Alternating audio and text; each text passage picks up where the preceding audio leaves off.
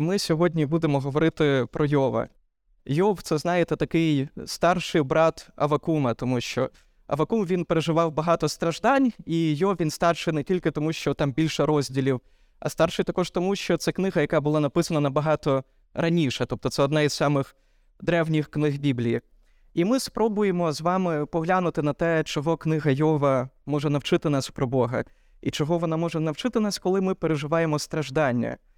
Е, Тому що багато питань може виникати в стражданнях, які ми переживаємо. Чому Бог допустив війну на Україні? Чому Бог допустив війну в Україні? Чому помер мій хом'ячок? Тобто, починаючи різні питання можуть нас е, тривожити в нашому житті.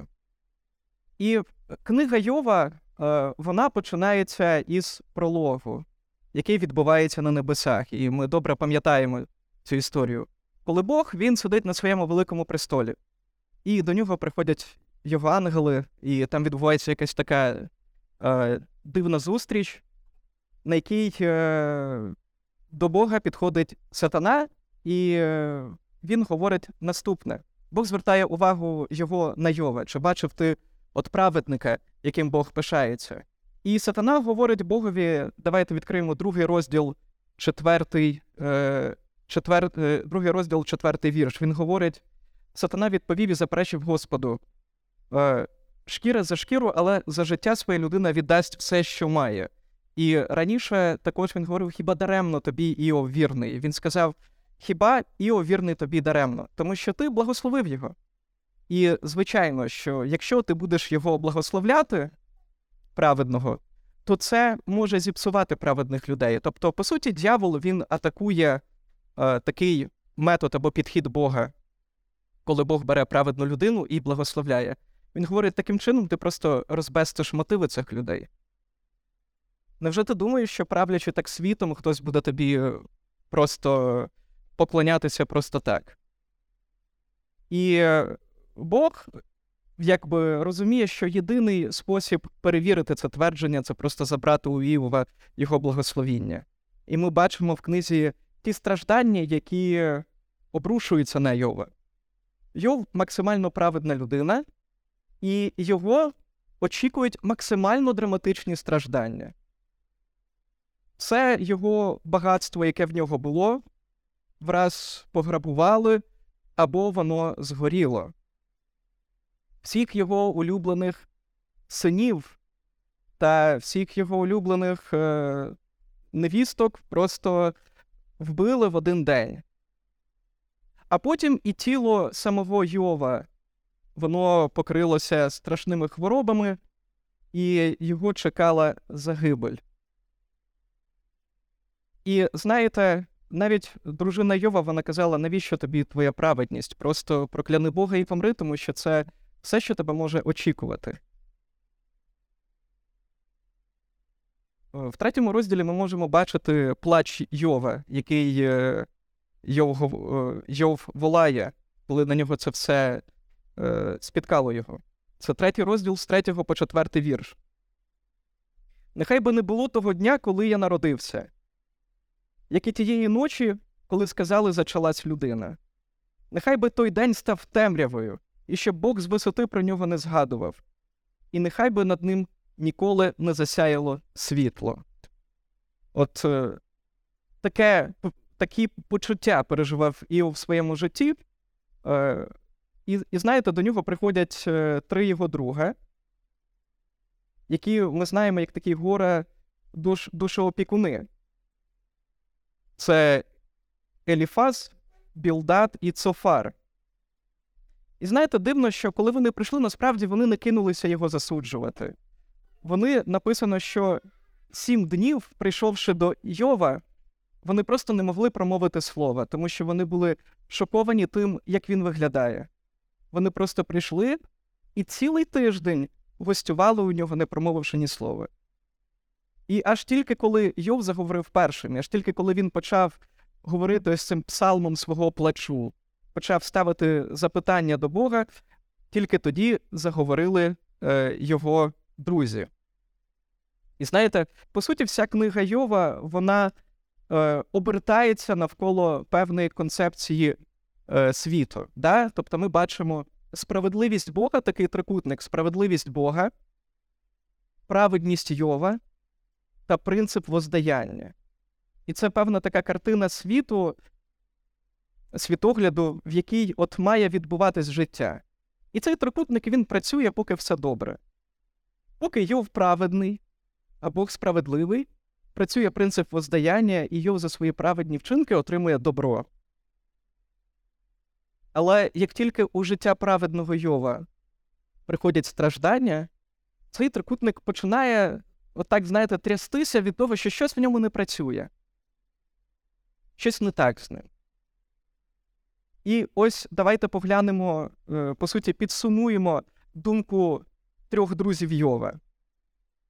У 22 розділі з 4 по 10 вірш Еліфас він говорить звинувачення до Йова. Він говорить: Хіба він, Бог, тебе каратиме за твоє благочестя, позиваючись щодо тебе на суд? Хіба не тому, що твої злочини надто великі і немає кінця твоїм гріхам? Напевно, без необхідності ти брав у твоїх братів заставу, знімаючи одяг з ногих. Ти не напоїв спраглих водою, а голодуючим ти відмовив у хлібі. А може, ти наділяв землею можновладців і лише привілейовані мешкають на ній. А можливо, вдів ти витісняв з порожніми руками, а сиріт бив по руках. Через те ти звідусіль оточений засідками, і раптово тебе огорнув жах, і оточила темрява через те, що ти нічого не бачиш, і великі хвилі води тебе закривають. Тобто, по суті, три друга Йова вони знаходилися ніби от в цьому е, правому нижньому куту, там, де принцип воздаяння. І вони під цим кутом дивилися на життя. Вони починають з того, та хіба ж Бог тебе карав би за твоє благочестя? Ну, це абсурдно. Тобто принцип воздаяння має працювати. І тоді залишається дві опції: або Бог неправедний, або Бог несправедливий, або неправедний Іов. І вони обирають другу. Вони починають атакувати праведність Йова. Йов, ну не може таке бути. Ну, ти не признаєш це. Ну, десь ти допускав якийсь компроміс. Не можеш ти бути таким гарним, як ти кажеш. Хіба можливо бути такою бездоганною людиною? Ну, десь ти комусь, е, хто там тобі вигідний при владі, десь ти його підтримав, а бідного десь ти ущемив. Ну, йо, було таке. Ну з ким не буває. Визнай. Ти, ти не можеш бути настільки праведним.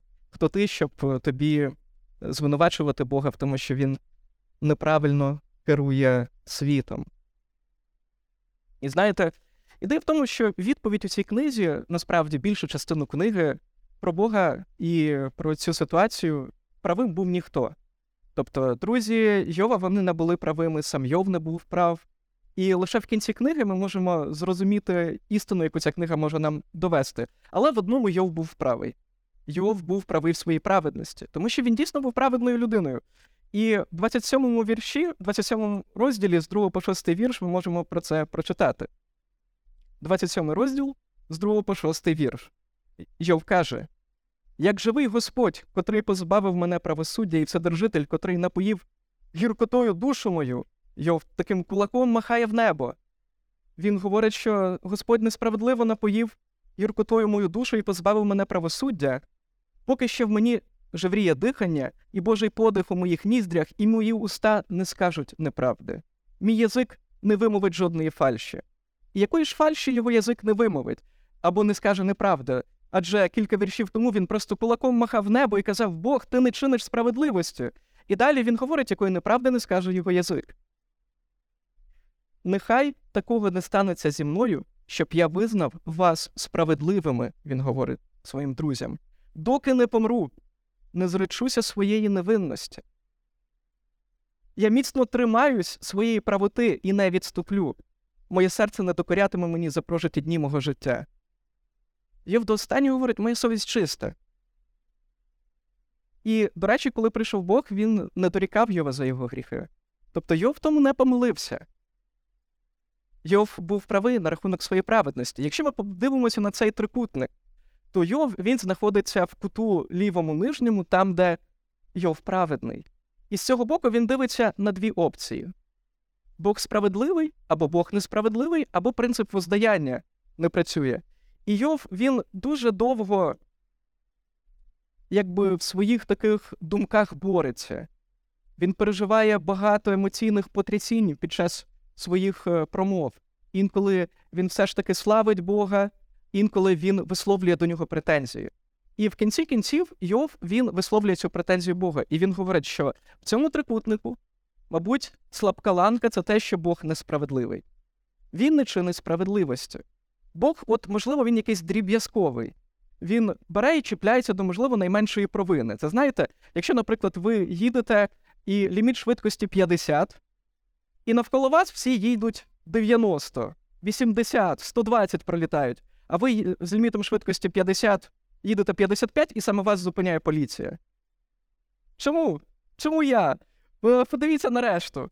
Тобто, це несправедливо, це просто якби предвзято, це упереджене ставлення до мене. Тобто, таким є е, е, спроба Іова відповісти на цю ситуацію. Потім вступає в розмову Еліву, четвертий товариш, наймолодший. І знаєте, він намагається все ж таки змусити цей трикутник працювати. Тобто він говорить: ну, можливо, Бог дійсно покарав тебе не за ту правиль... не за ті е, погані вчинки, які ти вчинив. Можливо, ти дійсно праведний.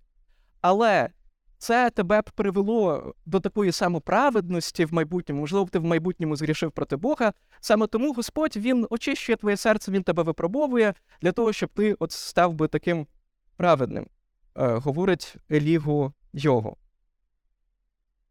І е, цікаво, що ну, дехто може подумати навіть, що Елігу правий. Але потім на сцену вступає Бог. І здавалось би, що Бог, мабуть, мав би пояснити Йову. Він міг би розказати йому ту сцену, яка трапилася з ним е, на небесах.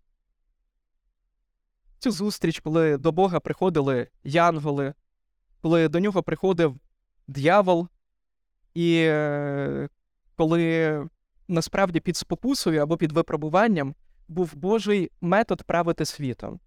Тобто, по суті, дьявол казав йому: якщо ти будеш благословляти хороших, то вони будуть добрі або будуть служити тобі з користю. Ти розбестиш їх цим. Ніхто не буде тобі взагалі вірним. Це ти керуєш світом неправильно, тобто твоє правління, воно неправильне, це те, що говорить дьявол. І з іншого боку, Йов він також висував претензію до Бога. Я старався, я служив тобі як міг, я жив е, побожним життям для тебе, і я їхав 55, а хтось їхав 90, і ти зупиняєш мене. Це теж несправедливо, ти несправедливо керуєш світом. Тому, якщо на перший погляд може здатися, що в цій книгі випробовується Йов, насправді в цій книгі випробовується те, як Бог править цим світом. І Бог отримує першу претензію від сатани, що ти розбестиш тим, що ти благословляєш праведних, а другу претензію від Йова ти несправедливо чиниш зі мною. І здається, що коли приходить Бог і нарешті відповідає Йову, він міг би пояснити йому причину його страждань, ну хоча б сказати Йов, ну, ти не знав, але була розмова, от така на небі, і е, саме тому, що дьявол сказав, що ти мені з користі вірний, я маю це перевірити, і от я вирішив це перевірити, бачу, ти не з мені вірний, добре. Та Бог цього не говорить. Вся відповідь Бога це дві тварини. Бегемот і Левіафан. Господи, і це все? Бегемот і Левіафан? Це все що найкраще, що ти міг сказати людині в її самих таких найжорстокіших стражданнях, які вона переживає. Знаєте, ми часто приходимо до Бога в стражданні і приходимо до книги Йова, і ми думаємо, що вона нам пояснить причину наших страждань. Ми думаємо, що вона нам пояснить цей механізм, як це працює, чому Бог допускає те, що він допускає. Але насправді книга Йова не покликана це пояснити. Книги Йова немає пояснення причини людських страждань. Книга Йова, вона книга мудрості, яка говорить про мудрість Бога. І книга Йова вона говорить про те, що я маю думати про Бога, коли я страждаю. і як я маю до нього відноситись. Ви знаєте, я почав е, вивчати книгу Йова, коли мій тато захворів на рак. І от він був е, невіруючою людиною. Я довго йому намагався свідчити про Бога, розповідати про Христа, але він завжди сміявся з мене. Він говорив: ну там тебе ти навернувся до Бога, тебе це попустить, пройде. І такий певний антисемітизм, можливо, в ньому в нього був. Навіщо я маю взагалі цього єврейського Бога Ісуса вірити? І він дуже-дуже дуже не сприймав е, такі е, мої спроби свідчити йому. Коли він захворів на рак, він пішов до лікаря, і лікар йому поставив невірний діагноз. Тобто він сказав, що все добре. І цим діагнозом мій тато не лікувався цілий рік. І потім, коли вже він став почувати себе зовсім погано, він пішов до лікаря, і це вже була ну, просто остання стадія, коли якогось шансу на порятунок не було. Моя мама казала, що він почав молитись з нею молитвою «Отче наш» і якось шукати Бога. І я думав, ну, можливо, запитувати, чому це зі мною сталося.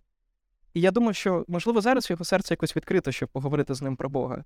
І я вже я, ну, так надіявся на чудо, молився про нього, але я розумів, що ну, хоча б він Бога прийняв. Там мама з ним молилася. І тоді я почав е, вивчати книгу Йова, тому що я думав, вона дасть якусь відповідь на страждання мого тата. Знаєте, я думав, що я вивчав книгу Йова для того, щоб допомогти татові. Але я зрозумів потім, що я вивчав книгу Йова для того, щоб допомогти собі пройти через це. Я пам'ятаю, це було перед Різдвом, і я спробував е, завести з татом розмову ще раз. Я запитав, тато, ти віриш в Бога?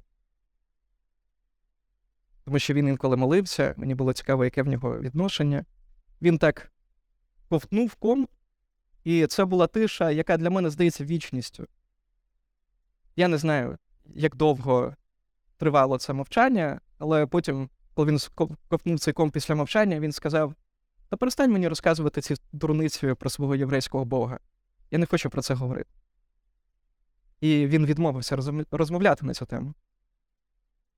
На наступний ранок е, було Різдво, 7 січня, і я там помолився, і така в мене була листівка з ефор з чотирма значками там Божа любов, людина грішна, Христос і знак питання. І я подумав, що ну, на Різдво я можу йому подарувати таку листівку, і вже він нікуди не відвертиться. Я ще раз йому розкажу Євангелія, і я от помолюся, гарно до цього підготуюся. І я там підписав, знайшов цю листівку, щоб 7 числа завтра, завтра вранці, щоб йому подарувати і довго про це молився. І знаєте, що сталося? Тієї ночі мій тато помер. Він не дожив до ранку. Коли в мене була листівка, з якою я хотів розповісти йому про Бога, я цю листівку поклав до його гробу, коли його ховали. І в мене постало питання: Господи, чому? Бог не знав про цю листівку. Бог не хотів, щоб я розповів Євангелія в останнє моєму тату. Бог не міг дати йому життя ще на один день? Чому? Знаєте, дуже легко знаходити якісь відповіді на складні питання дуже прості. І, як правило, прості відповіді на складні питання неправильні. І мені дуже подобається книга Йова, тому що вона просто таким катком Йовових страждань руйнує всі прості концепції і руйнує всі прості відповіді на складні запитання. Ви знаєте, коли приходить Бог і відповідає Йову, Бог дивиться, звичайно, в цьому трикутнику зі сторони Божої справедливості, там те, що Бог справедливий. І він не не звинувачує Йова в його праведності. А вгадайте що? Бог руйнує принцип воздаяння. Він говорить: ви що? З розуму зійшли? Ви хочете всю складність життя впихнути в маленький трикутник? Так не працює. Життя складніше, ніж цей трикутник. Життя складніше за цей трикутник. Давайте подивимося на відповідь, яку Бог дає. Левіафан. Прочитаємо кілька віршів, коли Бог говорить про цю тварину. Сороковий розділ, 25 вірш. Бог починає. Сороковий розділ, вірш 25. Хіба піймаєш левіатана вудкою? Або, може, накинеш на його язик ліску? 31, 33 вірш. Чи продірявиш його шкіру гарпунами, а його голову проб'єш рибацькою острогою? Лише поклади на нього свою руку, і ти запам'ятаєш ту битву так, що більше подібного не захочеш робити. 41 розділ з 1 по 3 вірш. Була б даремною надія його упіймати. Адже лише один його вигляд валить на землю. Немає такого сміливого, хто вирішив би його потривожити.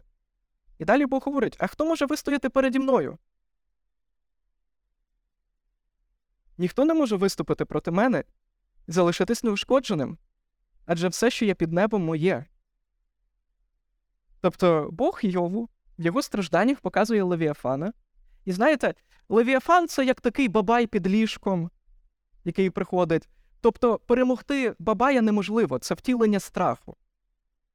Втілення страху не можна перемогти. Якби в древньому світі море це було символом хаосу. І в серці цього хаосу жив, жило оце персоніфікація цього хаосу, втілення цього хаосу, страшна істота Левіафан, яку перемогти неможливо. З Левіафаном неможливо битися. Це породження страху. І Бог говорить: якщо я створив Левіафана, і він такий страшний, тим більше я. Хто може кидати мені виклик? По суті, це перша тварина Левіафан у відповіді Бога говорить Йову: зроби крок назад. Відійди. Не тисни на мене. Просто, ну, відійди. Полегше, Йов. Хто ти? Це це відповідь Бога. І є друга тварина, про яку говорить Бог. І і в цих двох тваринах полягає відповідь, яку дає книга Йова на питання страждань, на питання складності нашого життя. Друга тварина це бегемот. Вірш з, е, з 15 по 23 розділ 40. Розділ 40, 15, 23 вірш. Але поглянь на бегемота, якого я створив, як і тебе. Він їсть траву, як віл. Подивись, яка сила в його стегнах, і яка потуга в м'язах його живота. Він випростовує свого хвоста подібно до кедра, а жили його клубів переплетені, його кості, наче мідні труби, як залізні прути кістка його. Він початок Божих діл. Лише його творець може наблизити до нього свого меча. Адже гори де забавляються всі дикі звіри, постачають йому їжу. Він вилежується під кущами лотоса, перебуває серед очерету та болота. Лотоси своєю тінню його покривають, а навколо нього водяні верби. І основний 23-й вірш йому байдуже, коли підіймається ріка. Тому він навіть не поворухнеться, хоча б весь Йордан ринув йому в пащу. Це могутня тварина, яка міцно стоїть на землі, і навіть якщо вся ріка порине до його пащі, він навіть не ворухнеться. І суть відповіді Бога з приводу бегемота, з приводу цієї тварини наступна. Йов, відійди, ти мене не розумієш, але не розуміючи мене, ти маєш довіряти твоя віра має бути потужною, як бегемот. Бегемот став потужними ногами в річці, і навіть якщо вся річка лине до його пащі, він не поворухнеться. Знаєте, коли в нас немає відповідей чому, і коли в нас закінчуються всі факти, тоді приходить час довіряти І ваше життя, якщо не прийшов, то прийде момент, коли ви не будете розуміти Бога. Ви не будете знати, чому Бог зробив те чи інше. І це неможливо буде пояснити. І питання, коли закінчаться факти, коли ваше розуміння Бога закінчиться, тоді прийде час довіряти йому. Тоді приходить віра, довіра Богові. І знаєте, якщо руйнується любов, руйнується віра. Якщо любов стоїть, якщо любов продовжується, тоді продовжується віра. Питання, не, розуміючи Бога, і не маючи пояснень, не маючи фактів, чи буду я продовжувати довіряти Богу, залежить від того, я його люблю чи ні. І якщо я його люблю, то я зможу продовжувати довіряти йому, тому що він мудрий. Тому що я багато чого в цьому житті не знаю. Так як Йов не знає, яким чином Бог створив цей світ, так само і я.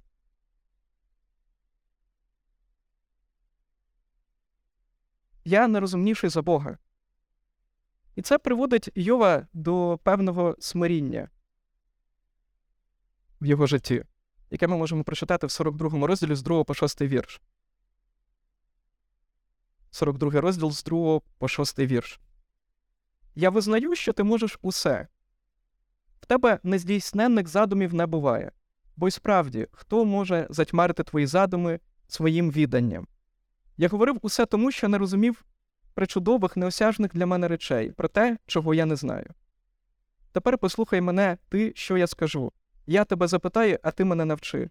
Про тебе раніше я лише чув, а тепер своїми очима тебе побачив. Тому я всього сказаного раніше зрікаюсь і каюсь у поросі та попелі. Йов приходить до смиріння перед Богом, коли він переживає зустріч з ним. Книга Йова говорить про те, що наша віра в Бога може бути безкорисною. Про те, що Йов він вірив Богу безкорисно. Це означає, що наша віра в Бога також е, може бути безкорисною. І це ті питання, які ми маємо задавати собі, читаючи книгу Йова. Який Бог? І яка мотивація моєї віри? Яка моя віра? І давайте зрозуміємо, що не все в своєму житті ми можемо дати відповідь. Не на все ця відповідь коли-небудь знайдеться. Звичайно, існує дуже багато відповідей на те, чому в Україні війна. Хтось може казати, тому що українці нагрішили. Хтось е, може казати це для певної якоїсь мети. Але насправді всі ці пояснення вони схожі трохи на думки друзів Йова. Хіба не так? Коли в моєму житті стається трагедія, також можна шукати певні пояснення. Чому там я розбив свою машину, чому там в мене там е, з роботи мене вигнали, чому, наприклад, е, хтось з моїх близьких захворів. Можна шукати різні пояснення, чому Бог допускає те чи інше, але будь-які з цих пояснень вони також будуть схожі на думки друзів Йова або на претензії Йова до Бога. Ми не зможемо знайти відповіді на все. І саме тоді, коли ми, наші факти, наше розуміння Бога закінчується, приходить час, щоб вірити. Якщо ми любимо, ми будемо вірити Богові. Давайте помолимось. Господь, ми дякуємо тобі за твою любов до нас і за те, що ти прийшов в цей світ для того, щоб дати нам життя. Ти, Господи, помер за нас, ти віддав своє життя тільки тому, що ти нас любиш, тільки тому, що ти обрав нас е, спасти, при тому, що ми ніяк цього не заслуговували. Ми дякуємо тобі, Боже, за те, що ти можеш підтримувати нас навіть в самих складних моментах нашого життя. Господь, і дякуємо тобі за те, що ми можемо переживати справжній сенс свого життя в тобі. В ім'я Ісуса Христа. Амінь.